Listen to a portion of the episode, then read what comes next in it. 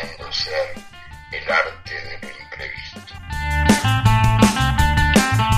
É como naqueles filmes do Regresso ao Futuro em que um simples detalhe altera para sempre o rumo da história. Um erro de um árbitro que decide um campeonato ou a transformação de uma zona de Lisboa que obriga um clube a mudar de casa. E como muito antes das câmaras fotográficas tornarem imagens virais, uma fotografia encerrou em si mesma tudo isto. Vamos recuar até 1955 com a ajuda de Humberto Azevedo, António Brás e do arquiteto Pedro Rito.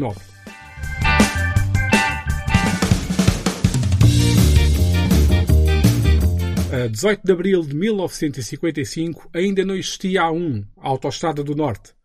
Mas isso não impediu 5 mil belenenses de rumar a Braga para apoiar o seu clube na penúltima jornada do campeonato. Conta ao jornal A Bola que foram 40 autocarros e dois comboios especiais com adeptos azuis em direção ao Minho.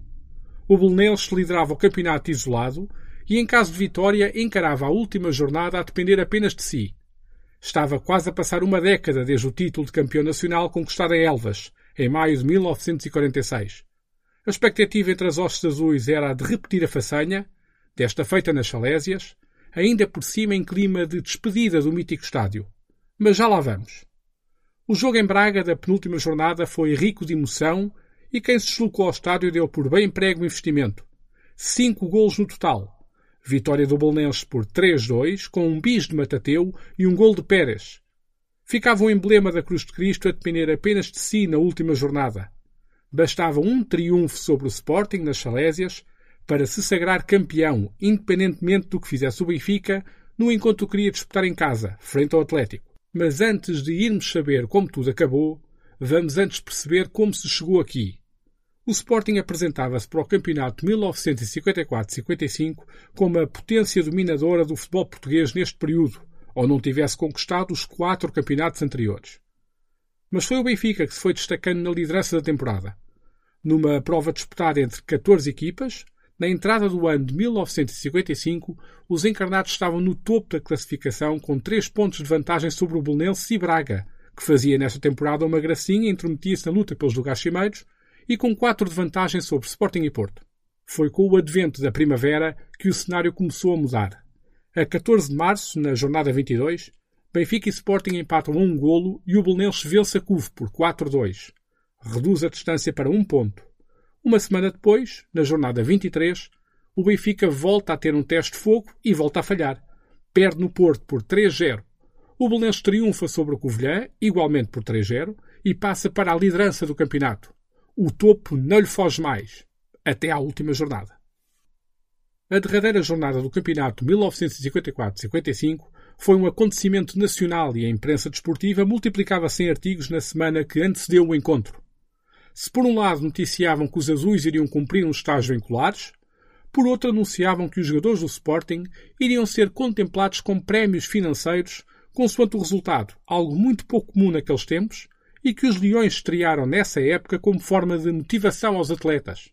Assim, segundo a bola, cada jogador verde e branco poderia ganhar mil escudos em caso de vitória, divididos entre 300 escudos estipulados no regulamento interno do clube para triunfos e mais 700 escudos extra atribuídos pela importância do encontro. Aquele domingo, 24 de abril, era de festa. Uma autêntica rumaria de adeptos nas Salésias em clima de grande entusiasmo. Entre eles estava António Brás, o filho de um dos fundadores da Casa do Balenço de Queluz, local onde os pais moravam e onde ele também sempre morou, tinha sete anos quando naquela tarde foi com a família ao futebol. Sim, a família, que o dia era de festa. Recorda-se pouco do jogo propriamente dito, mas não lhe sai da memória a tristeza do final. Ou como escreveu o jornal A Bola, a tarde em que as trevas comeram o sol resolveu levar-me a mim e à minha mãe, nunca tinha ido ao futebol, não é? Estava com 7 anos, porque assim, naquele tempo, não é? Hoje em dia os miúdos com 7 anos já são mais vivaces, não é? Naquele tempo, em 55, realmente era tudo muito diferente do que é hoje, não é? Então, como era um dia de festa, o meu pai resolveu levar-me a mim e à minha mãe. Uh, ficámos na bancada, a ver o jogo. É claro que eu do jogo em si uh, não tenho assim uma grande percepção do jogo em si. Lembro-me de filmes e enfim, de ver os jogos em si, mas não fixei assim nenhuma jogada, está a ver? É? Andava lá se calhar meio perdido, não é?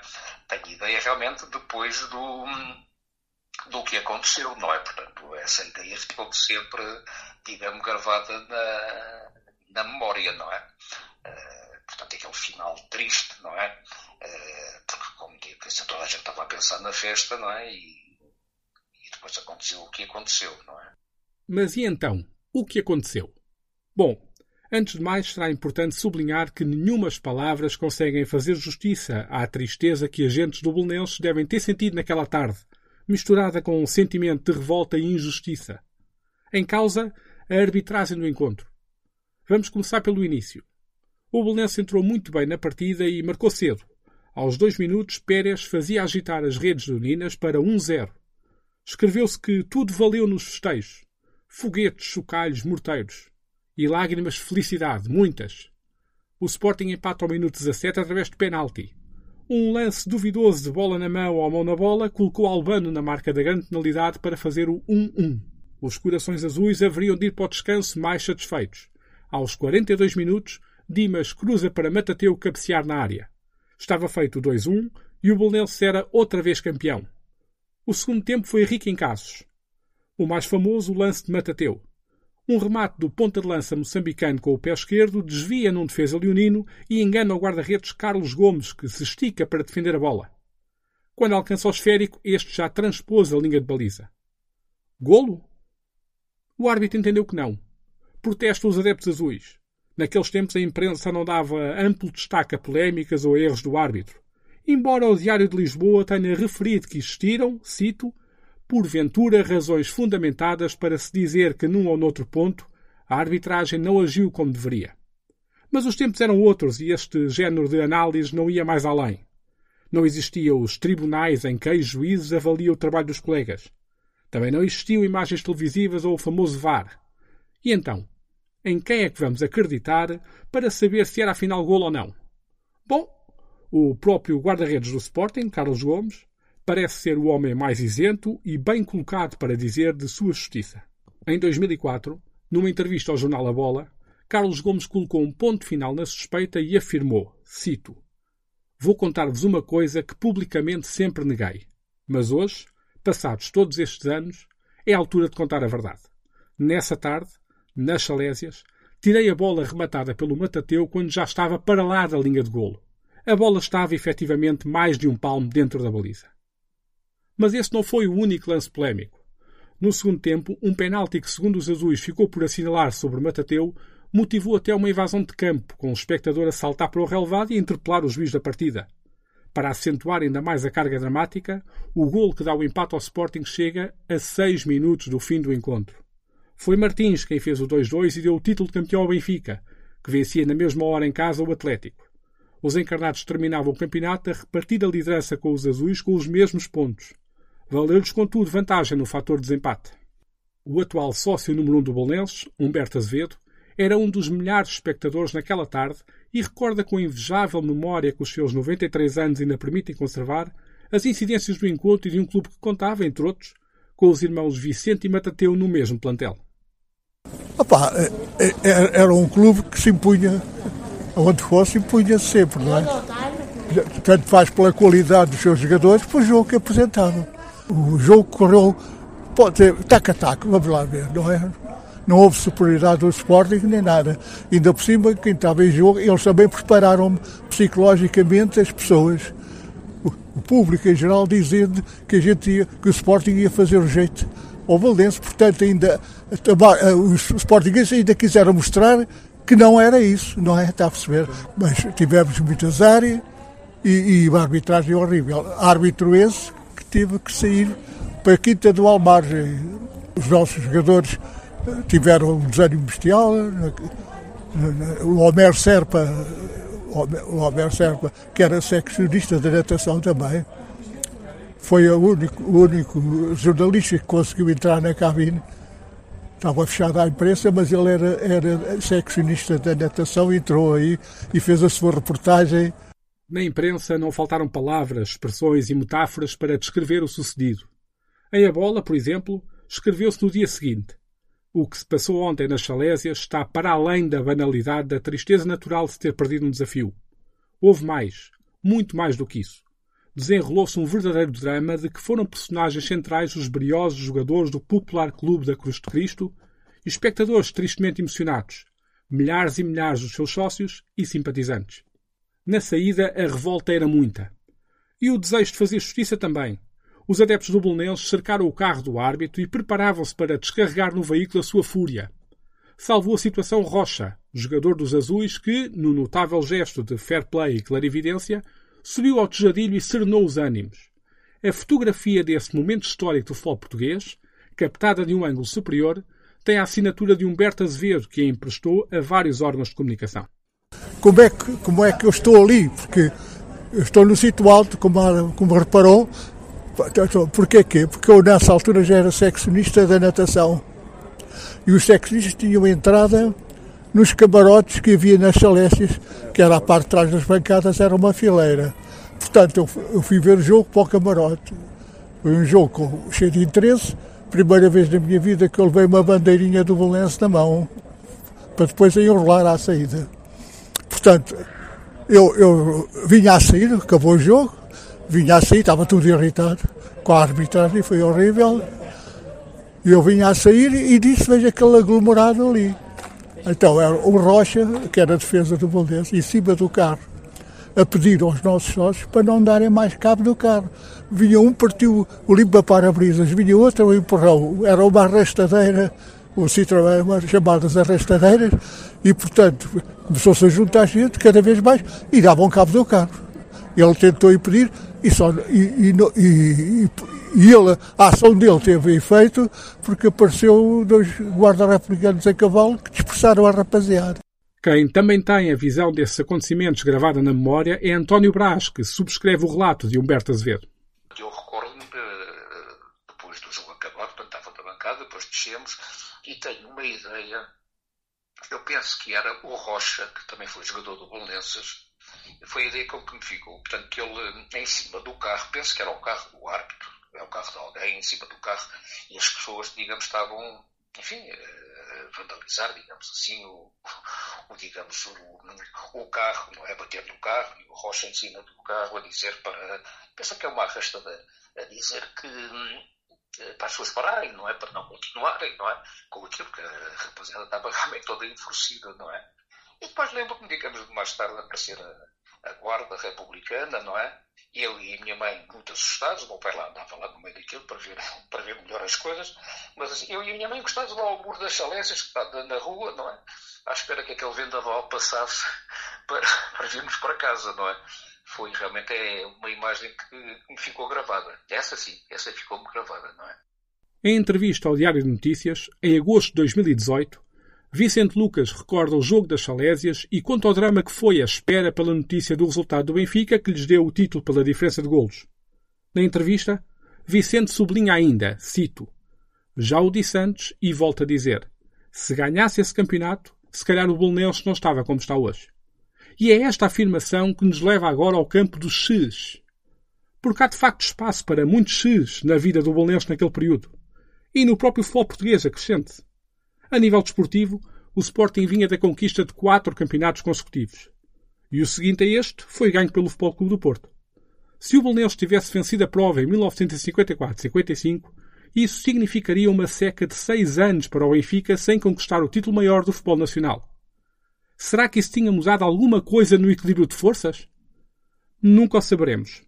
No que respeita ao caso particular do Bolonenses, António Brás partilha da visão de que um árbitro pode ter mudado o destino de um clube tendo sobre o tema a mesma leitura de Vicente Lucas. Tenho completa, completamente.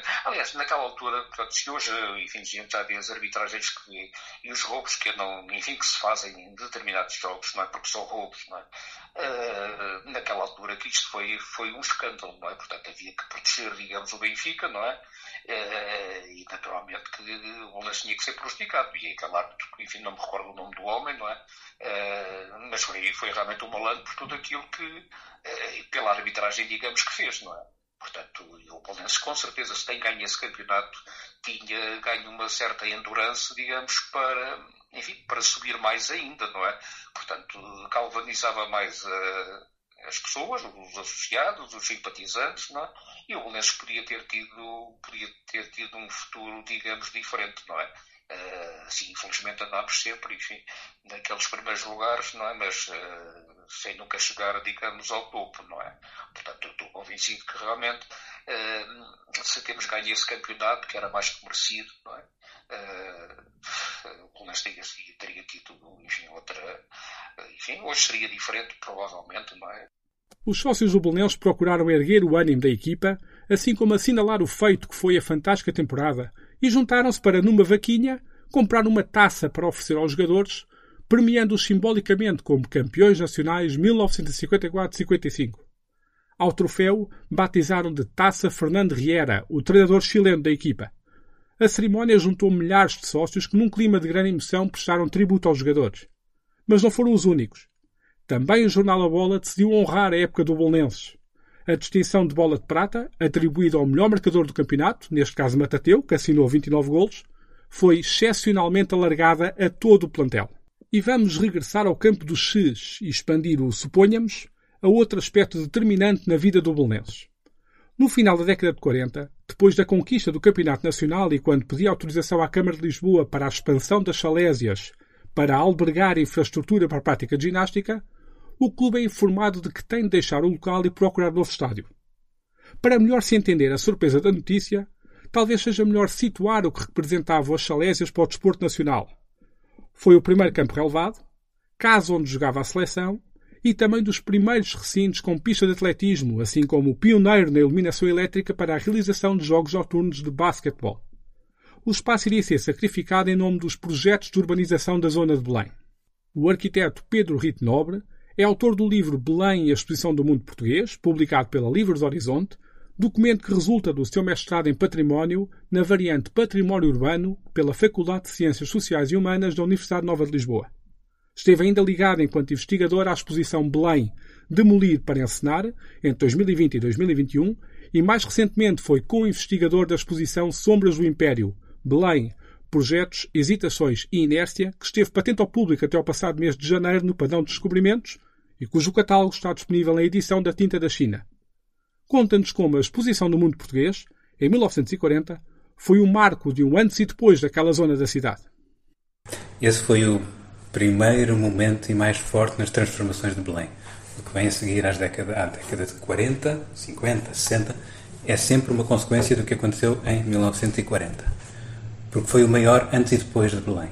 Antes da exposição do mundo português, Belém era uma coisa bem diferente na sua urbanidade, no, na dimensão que o bairro tinha, na forma como se vivia no bairro, portanto, nas relações de sociabilidade, nos comércios, nos serviços, a forma como se vivia em Belém, e Belém também estendido um pouco ao eixo Belém Ajuda, era bem diferente.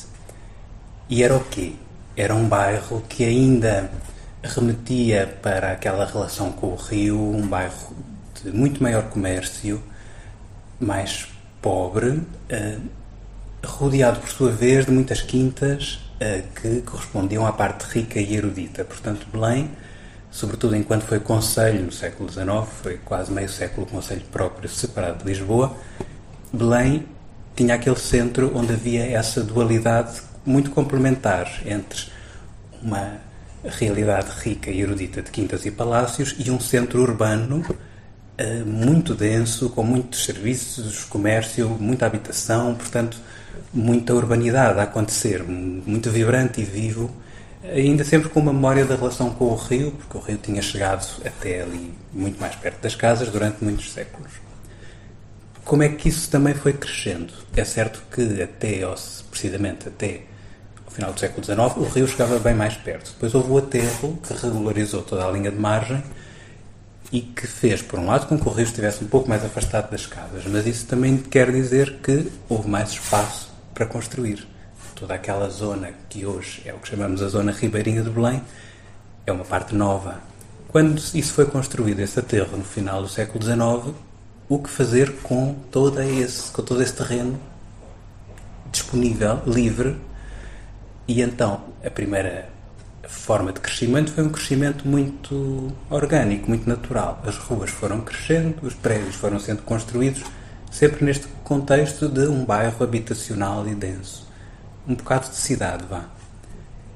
Sempre na presença dos Jerónimos, que era o elemento mais eh, central eh, e o que dominava de facto toda aquela zona. Em frente aos Jerónimos nunca se podia construir desde Dom João III, há um alvará que diz isso mesmo, não se pode construir em frente aos Jerónimos. Esse alvará foi sendo sucessivamente confirmado por todos os reis, portanto, essa era uma área de nunca se poder edificar. Mas toda aquela zona ao lado, onde já existiam edifícios desde o século XV, ainda está a Rua Vieira Portuense com aqueles pórticos, o que vemos hoje é, na verdade, uma parte muito pequena do que existia antes de 1940. Muito pequena será metade. O bairro, portanto, foi crescendo com uma grande autonomia. Belém sempre foi uma coisa separada de da Lisboa, cidade propriamente dita. Basta perceber que o limite administrativo de Lisboa terminava em Alcântara, na Ribeira de Alcântara, até recentemente, até o século XIX. O século XIX em que Belém era um conselho autónomo. Portanto, Belém só é Lisboa administrativamente de forma recente na história e por isso sempre foi uma entidade em si própria, tinha uma vida própria e um centro próprio. Era esse centro que estava crescendo ali na zona ribeirinha de Belém. A partir de 1940, com a realização da Exposição do Mundo Português, alterou-se o desenho de Belém e a freguesia perdeu uma certa característica popular. O local de passeio que conhecemos hoje começou a nascer neste período.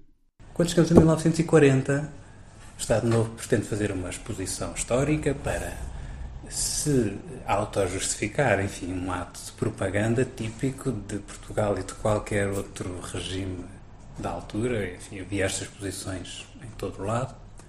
Claro que Belém era o lugar óbvio para, para aquela exposição, porque a Torre de Belém, o Mosteiro de Jerónimos, Afonso de Albuquerque, estes monumentos que já existiam, por si só já contavam a história que se pretendia dignificar e, portanto, Belém era o palco óbvio da exposição. Mas tínhamos, portanto, este bairro ao mesmo tempo e no mesmo sítio que tinha vindo a crescer desde o aterro de final do século XIX, que estava como que no meio do caminho. A visão histórica também dessa altura era que dignificar os Jerónimos implicava, obrigatoriamente, demolir aquelas casas que estavam muito perto, algumas de facto demasiado perto, mas não todas. Houve aqui, portanto, esta oportunidade para, por um lado, redesenhar Belém em função do que o Estado Novo pretendia, portanto, dignificar os Jerónimos, e, por outro lado, arrasar este parte deste bairro que tinha vindo a crescer continuamente, um bairro popular, habitacional. Estas duas coisas juntaram-se na exposição do mundo português, portanto, e nessa altura redesenhou-se toda aquela faixa ribeirinha, implicou, portanto, demolição de cerca de metade deste núcleo urbano, e, de facto, pela primeira vez também qualificar toda esta margem do aterro que em muitos dos terrenos ainda estava eh, ainda estava por urbanizar, por desenhar, eram descampados desde o final do século XIX. Portanto, esta exposição serve estes propósitos todos. Modernizar Belém, dignificar o espaço, redesenhar aquele território. E a forma como o fez, e isso é que vai ser curioso, porque até hoje atravessando todas estas décadas, foi a forma como se desenhou a exposição do mundo português em 40 que ditou como é que Belém vai ser a partir desse momento. O tipo de urbanismo muda, a escala dos espaços, as ruas antes tinham uma determinada dimensão, determinadas características, tudo isso muda. Eh, o desenho da exposição obriga a que os espaços sejam grandes, os pavilhões da exposição são de um com uma implantação muito grande, são pavilhões imensos. E esse tipo de urbanismo, de grandes espaços públicos, de edifícios muito volumosos, isso vai manter-se até hoje, tal como o tipo de uso que Belém tem. Portanto, se antes era comercial, habitacional, em 1940 passou a ser a exposição do mundo português, portanto, mudou o uso, passou a ser um sítio de exposição, de lazer, de passeio, de, uma, de mostrar a história através da própria cidade. Ora, isto nunca mais descolou do Belém, porque o que vemos desde então é sempre a proposta de museus ou de edifícios representativos, institucionais. Nunca mais aquela Belém popular e densa que havia antes de 1940. O pensar e redesenhar de Belém foi sendo constante e a década de 50 marca uma nova etapa. Instalam-se edifícios institucionais ligados à ideia de um mundo ultramarino e alarga-se a construção a outras zonas da freguesia. Na década de 50, o território, toda aquela zona, permanecia em espera. E porquê? Porque a exposição de 40 era temporária. E, portanto, aqueles pavilhões eram de construções uh, efêmeras e, efetivamente, foram demolidos logo em 41, alguns deles. Outros ficaram, foram ficando os mais sólidos. Mas nunca seriam permanentes e, portanto, havia que novamente repensar todo aquele território.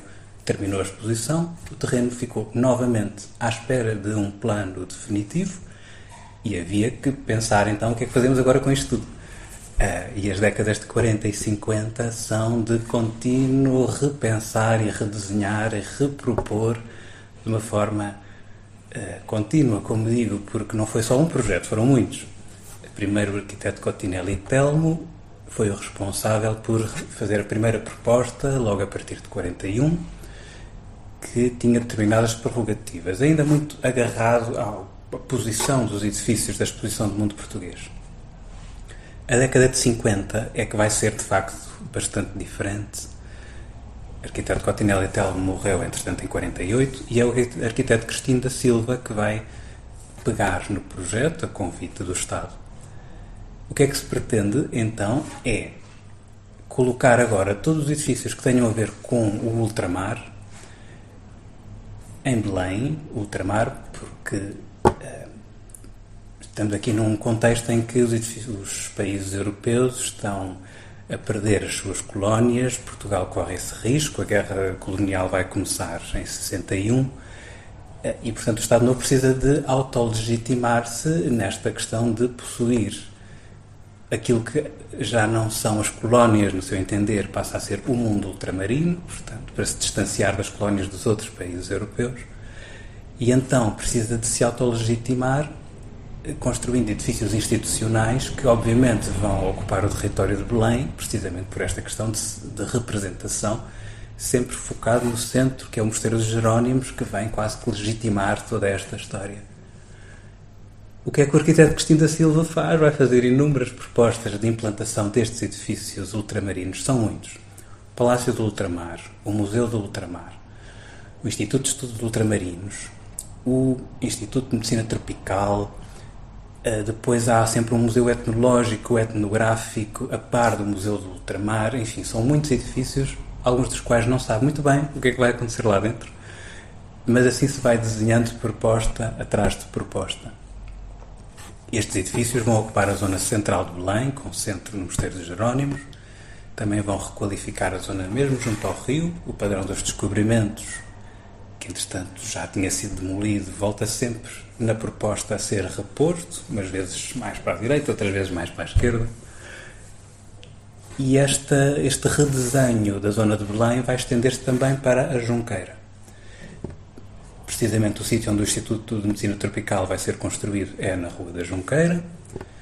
O Hospital Egas Muniz era, na altura, deu-se-lhe o novo nome do Hospital do Ultramar e também foi modernizado nessa altura. Um pouco acima do Instituto de Medicina Tropical há o Liceu Dom João de Castro, construído em 48. Portanto, este redesenho de Belém estende-se também para esta zona eh, da Junqueira, que apanha também a zona das Salésias, portanto, é ali Salésia está entre aquela zona do Liceu Dom João de Castro e a calçada da Ajuda e Belém. E, portanto, esta década de 50 vai ser continuamente repensada neste sentido, sempre eh, de uma forma muito monumental, sempre grandiosa. Os edifícios são uh, imensos. É certo que a ideia também é dignificar a zona e os Jerónimos, mas na verdade percebemos que com edifícios tão grandes os Jerónimos acabam por ficar minimizados na sua escala. Já não são o edifício da zona, passa a ser um equipamento entre outros de igual ou maior escala. Será um dos ses maiores da vida do Bolonense, a par daquele se já referido da conquista do segundo campeonato nacional. E se o Bolonenses não tivesse sido obrigado a mudar-se para o estádio do Restelo e a enfrentar todas as contrariedades associadas a essa mudança? Existiu desde logo a questão financeira. Para se ter uma ideia, como pano de fundo da luta do Bolonenses pelo título de 1954-55, estava um clube em alvoroço. Só a 3 de março de 1955, portanto pouco mais de um mês antes da última jornada do campeonato, o Bolonenses conseguiu pacificar a sua gerência. É que a Assembleia Geral realizada pouco tempo antes, e que durou até às 5 horas da madrugada, havia sido inconclusiva e o clube estava por isso sem direção. Em causa, as dívidas que já se iam amontoando em redor do Estádio do Restelo, que se encontrava em construção e cuja inauguração iria acontecer em setembro de 1956. Foi então a 3 de março de 1955 que o capitão Pascoal Rodrigues assumiu a liderança do clube, ficando o engenheiro Federico Ulrichs responsável pela comissão do estádio. O estádio do Restelo representou uma mudança significativa em relação às Salésias. É certo que se tratava de um complexo esportivo muito maior, mais digno, à imagem de um clube que naquele período, em menos de 40 anos de vida, já contava, entre outros, com um campeonato nacional, três campeonatos de Portugal e uma taça de Portugal. Mas o local da edificação do estádio, uma antiga pedreira, representou também um afastar geográfico do clube em relação ao núcleo habitacional das suas gentes. O arquiteto Pedro Rito Nobre explica como o Restelo era naquela altura, como o resto de Belém, uma zona abrangida por projetos de urbanização que viriam trazer uma nova vida àquele ponto da cidade. Um dos objetivos, a partir da década de 30, para Lisboa era que a cidade crescesse para Poente, para a zona precisamente de Belém-Restelo. E havia muitos planos, ou seja, começou primeiro por haver um plano para a urbanização da Encosta da Ajuda, chamado assim Encosta da Ajuda, que apanha todo o Restelo até a Torre de Belém. Este primeiro plano era para urbanizar toda aquela zona do Restelo hum, com moradias para uma classe abastada, portanto, moradias com jardins, baixa densidade habitacional, portanto, um espaço muito tranquilo, que corresponde, de facto, a uma determinada zona do Restelo, que foi a primeira fase parte a ser construída de acordo com este plano. Esta construção foi impulsionada, de facto, pela Exposição do Mundo Português de 40. Esta exposição veio recolocar Belém no mapa eh, e, portanto, foi pelo sucesso desta exposição que o Restelo começou a ser construído, porque havia esse interesse eh, e assim começou esta urbanização do Restelo, eh, nesta forma de urbanizar em moradias para uma classe abastada. Ao longo dos anos foi preciso repensar como é que o Restelo se iria urbanizar, porque era necessária mais habitação e, se calhar, habitação para outras classes sociais. E os planos a seguir para o Restelo vão ser eh, diferentes na sua proposta urbana. Portanto, vai passar a haver moradias geminadas, vai passar a haver eh, edifícios em banda para habitação, portanto, já para outras classes sociais. Mas, eh, portanto, a urbanização da encosta do Restelo é contínua a partir de 40, sempre com planos renovados e por isso é que o Restelo hoje é, é muitas coisas. É a zona das moradias, eh, há a zona ali do centro comercial com o Careca, que já é construções de outra época. Há o Alto do Restelo, que estamos a falar já de torres dos anos 70, sempre que já corresponde a outro, uh, outro paradigma de fazer e pensar cidade. Uh, portanto, o Estádio do Restelo, quando foi colocado na pedreira, já o Restelo estava em urbanização e já íamos no segundo ou terceiro plano do Restelo. É certo, de facto, o facto de haver ali uma pedreira que já estava configurada de determinada forma que era talvez a nível urbano e arquitetónico era uma escolha muito evidente para colocar o estádio, porque o espaço já estava disponível, quase que parte das bancadas já estava meia desenhada pela forma como a pedra tinha sido extraída, portanto eh, foi uma, uma implantação muito, muito evidente. Enfim, o terreno já estava a pedir. De facto, não era uma zona tão central ah, como as Salésias para a comunidade que lá vivia, porque o Restelo era, portanto, uma zona em construção nestas décadas. Portanto, ainda não havia uma ah, população estabelecida com a qual houvesse relações de proximidade ou de identificação com aquele novo estádio. Isso passou a haver depois, provavelmente, porque os anos é que vão sedimentando essas relações. Uh, mas, portanto, o, estádio do Restelo vai inserir-se nesta urbanização do Restelo que estava em curso, precisamente nesta altura. O Belenense haveria de fechar a época 1954-55 com um momento de glória. Face à indisponibilidade do campeão Benfica em participar na Taça Latina, em virtude de ter agendado uma digressão pelo Brasil, foi o Belenense o convidado a marcar presença. Foi em junho que em Paris arrancou a competição frente ao Real Madrid, com quem perdeu por 2-0. A este propósito, refira-se a reportagem do jornalista Afonso Lacerda, enviado especial do jornal A Bola à capital francesa, que, começando por destacar a popularidade de Matateu junto dos adeptos, fez questão de sublinhar outra nota digna de registro. Cito: Não podemos nem devemos esquecer outro jogador que não vinha precedido do cartaz berrante, que não deu muito nas vistas, mas que soube impor-se pela sua maneira de jogar, discreta e sempre útil, e sobretudo pelo seu comportamento fora do campo. Trata-se justamente de Vicente Lucas, o jovem irmão de Matateu. Lido assim à distância, terá sido um pronúncio de renovação. Renovou-se o estádio, renovou-se a esperança, renovaram-se os ídolos. O Bolonenses demorou, contudo, a voltar a conseguir o estatuto de vice-campeão. Só o conseguiu novamente em 1972-73. Mas essa época fica para outro episódio.